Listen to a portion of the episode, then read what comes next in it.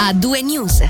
In primo piano il rovinoso atterraggio di un elicottero privato in cui tre persone sono rimaste leggermente ferite. L'incidente ha avuto luogo poco prima delle 11 di oggi a Maloia, isola in Bregaglia e come riferisce la polizia cantonale grigionese sono in corso indagini per ricostruirne la dinamica e le cause. Quel che si sa è che dopo un mancato atterraggio un elicottero EC-130 è stato ritrovato in posizione laterale.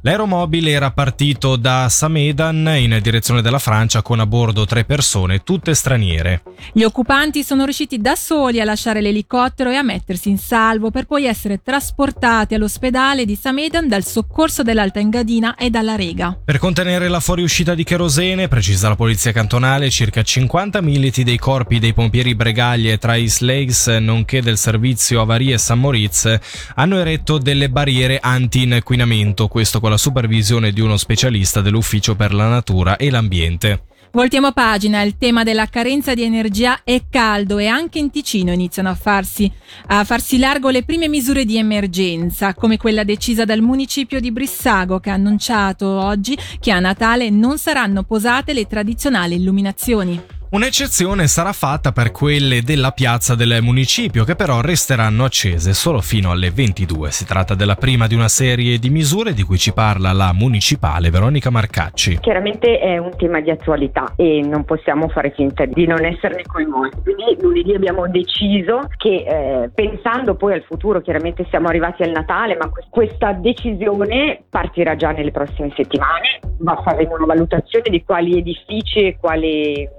monumenti possiamo eh, illuminare di meno e soprattutto nelle ore notturne perché è chiaro fino alle 10 di sera va benissimo a tutti ma da mezzanotte in avanti diventa quasi inutile e quindi adesso stiamo facendo questa valutazione pratica di quali saranno questi obiettivi. Chiaro, le illuminazioni di Natale sono bellissime, non vogliamo fare un torto a nessuno, però eh, quest'anno abbiamo deciso che limiteremo le zone e quelle zone saranno illuminate solamente dalle 5 alle 10 di sera. Ne ha fatto un pochino accenno, si prevedono anche altre misure, è già possibile dire qualcosa, che cosa si potrebbe fare? Stiamo valutando, adesso posso farle l'esempio del cartellone luminoso con le informazioni, eh, attualmente il cartellone era illuminato anche di notte e abbiamo deciso che comunque nel, nei prossimi giorni il cartellone eh, sarà illuminato solamente fino a mezzanotte. Valutiamo anche degli edifici storici magari che possiamo momentaneamente spegnere anche a Bellinzona ci si interroga sulle strategie per far fronte alla penuria di energia elettrica. Claudio Cattori del centro ha inoltrato un'interrogazione al municipio di Bellinzona in cui sottolinea che si legge anche nella nostra città siamo tutti consumatori di energia e ci si interroga in che misura la crisi in atto ci toccherà, soprattutto con l'avvicinarsi dell'inverno, periodo nel quale il consumo di energia aumenta rispetto all'estate. Cattori chiede inoltre delle risposte al municipio per quanto riguarda l'istituzione di riserve di energia idroelettrica. Ci spostiamo nel sottoceneri, ha riportato ferite di media gravità il trentenne motociclista di Varese che questa mattina sulla 2 a Mezzovico poco prima delle 7 è stato tamponato per poi cadere a terra da un 23enne del Locarnese che stava viaggiando verso nord. Il motociclista è stato trasportato in ospedale. Torniamo nel Sopracennari per affrontare un tema portato agli onori della cronaca a seguito della vicenda delle transenne sulla spiaggia davanti al campeggio di Tenero che hanno fatto molto discutere. La sezione ticinese dell'associazione Rive Public Suisse denuncia la poca accessibilità ad alcuni tratti di lago che dovrebbero invece restare liberi, chiedendo di prendere come esempio il canton Neuchâtel. Michele Sedili ci spiega il perché. Il canton Neuchâtel ha recentemente preso la decisione di realizzare non solo l'accesso pubblico pubblico ma anche la percorribilità di tutte le proprie rive del lago entro il 2026. Citando come esempio le discussioni attorno alla vicenda del campeggio di Tenero, con le transenne a limitare l'accesso alla spiaggia successivamente rimosse, la sezione ticinese dell'associazione Rives Public Suisse chiede che il Ticino segua questo esempio. In un comunicato stampa viene spiegato che per legge le rive dei laghi e dei fiumi appartengono al dimagno pubblico, quindi alla collettività. Viene anche spiegato come un uso speciale del demanio pubblico è consentito se conforme o compatibile con la sua destinazione generale Questo uso è regolato da autorizzazione o da una concessione, ovvero per un uso più durevole. Quest'ultimo è proprio quello che riguarda la spiaggia di fronte al campeggio di Tenero. In poche parole, la riva del Verbano nella zona interessata, durante il periodo di servizio del camping, è destinata solo agli ospiti della struttura. L'associazione, appellandosi però al codice civile svizzero, spiega che tutte le rive dei corsi d'acqua e dei laghi svizzeri sono da più di 100 anni di proprietà pubblica e non privata. L'auspicio è che le rive vengano rese accessibili indiscriminatamente. Ora si appellano al legislatore e alle autorità responsabili della gestione del demanio pubblico per seguire l'esempio dei neocastellani. La tradizionale giornata del Presidente del Consiglio di Stato, organizzata quest'anno da Claudio Zali, si svolgerà mercoledì 24 agosto e avrà quale filo conduttore il tema dell'acqua. Un importante momento della giornata è l'incontro con la popolazione di Mendrisio, ma anche di tutti i comuni del distretto decreto previsto alle 15.45 sulla piazza antistante la filanda di Mendrisio.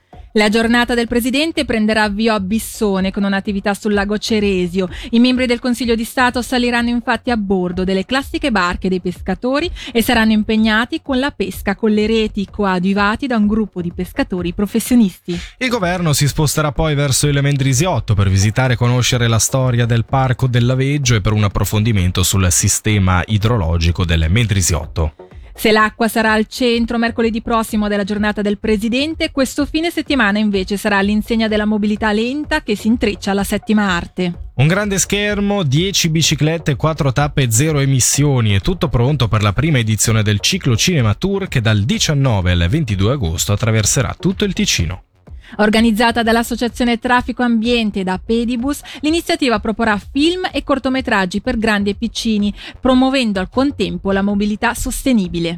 Il grande schermo del ciclocinema infatti è completamente indipendente da fonti di energia esterne, sono gli stessi spettatori ad alimentarlo, pedalando a turno per vedere i film. Ci illustra il progetto Caterina Bassoli, coordinatrice di Pedibus Ticino. Il ciclocinema tour è un cinema che funziona a pedali pedali e si muove a pedali nel nostro territorio in Ticino. L'idea è quella sicuramente di promuovere una mobilità sostenibile e soprattutto anche di far riflettere su come produciamo e utilizziamo l'energia, che quindi in qualche modo si lega ovviamente anche al concetto di mobilità e di mobilità sostenibile, che sta a cuore ovviamente a chi promuove questo tour. ATA Associazione Traffico Ambiente in insieme al progetto Pedibus e in collaborazione con Provelo Ticino, con la Lanterna Magica e grazie al sostegno di Suica e di Gozid. L'idea ovviamente è quella di portare il cinema dove normalmente il cinema non c'è e in luoghi comunque particolarmente belli, bucolici, dove spesso comunque anche volendo in macchina non si arriva e invece ci si può arrivare in bicicletta o a piedi. Quindi sono quattro tappe diverse diverse. Il 19 agosto la prima tappa sarà nel Parco delle Gole della Breggia, Morbi Inferiore, presso l'ex uh, Faceva, il cementificio, e l'orario è alle 20.30. La seconda tappa, sempre alle 20.30, il 20 agosto, presso l'oratorio di Santa Lucia a Cagiallo, in Capriasca. Il 21 agosto saremo sempre alle 20.30 in piazza, in piazza di Sonogno, in Verzasca. E infine il 22 agosto alle 20.30 in Piazza Lago a Caslano. Tutti i film che vengono trasmessi sono visibili sul sito di ATA alla pagina www.ata.ch slash ciclocinema dove appunto segniamo anche i, i luoghi esatti gli orari e appunto ripeto i film che verranno proiettati. Interessante questa sera verrà proiettato un film in collaborazione con la Lanterna Magica, quindi se tutte le serate sono diciamo per tutti, per le famiglie, quella di questa sera è in particolare proprio pensata per i bambini. L'accesso è gratuito, vi invitiamo a raggiungerci a piedi, in bicicletta o con i mezzi pubblici. Il primo film che proporrete questa sera alle 20.30 al Parco delle Gole della Breggia è Una campana per Ursley. È previsto un programma alternativo in caso di pioggia? Le prime tre tappe sono previste comunque al chiuso, praticamente negli stessi posti ma al chiuso. E invece l'ultima tappa a Caslano viene annullata. Infine una notizia proveniente dal mondo sportivo. La sezione te- tecnica della Federazione Ticinese di Calcio durante la stagione 2021-2022 ha visionato in modo sperimentale 72 partite di calcio dei campionati di terza, quarta e quinta divisione per valutarne il fair play. È emerso che tutte le società hanno apprezzato l'iniziativa ed è stato riscontrato un netto calo delle problematiche legate ad atteggiamenti violenti e di maleducazione, specificando che l'approccio dei dirigenti, allenatori e giocatori nei confronti degli osservatori è stato più che positivo e sin da subito vi è stata accoglienza, collaborazione e rispetto. E visto l'ottimo esito dell'esperienza, la federazione intende riproporre questa figura osservatrice anche per il prossimo campionato, coinvolgendo nell'attività formativa anche la realtà dei campionati degli allievi. A due news. Senti come suona il ritmo delle notizie su Radio Ticino.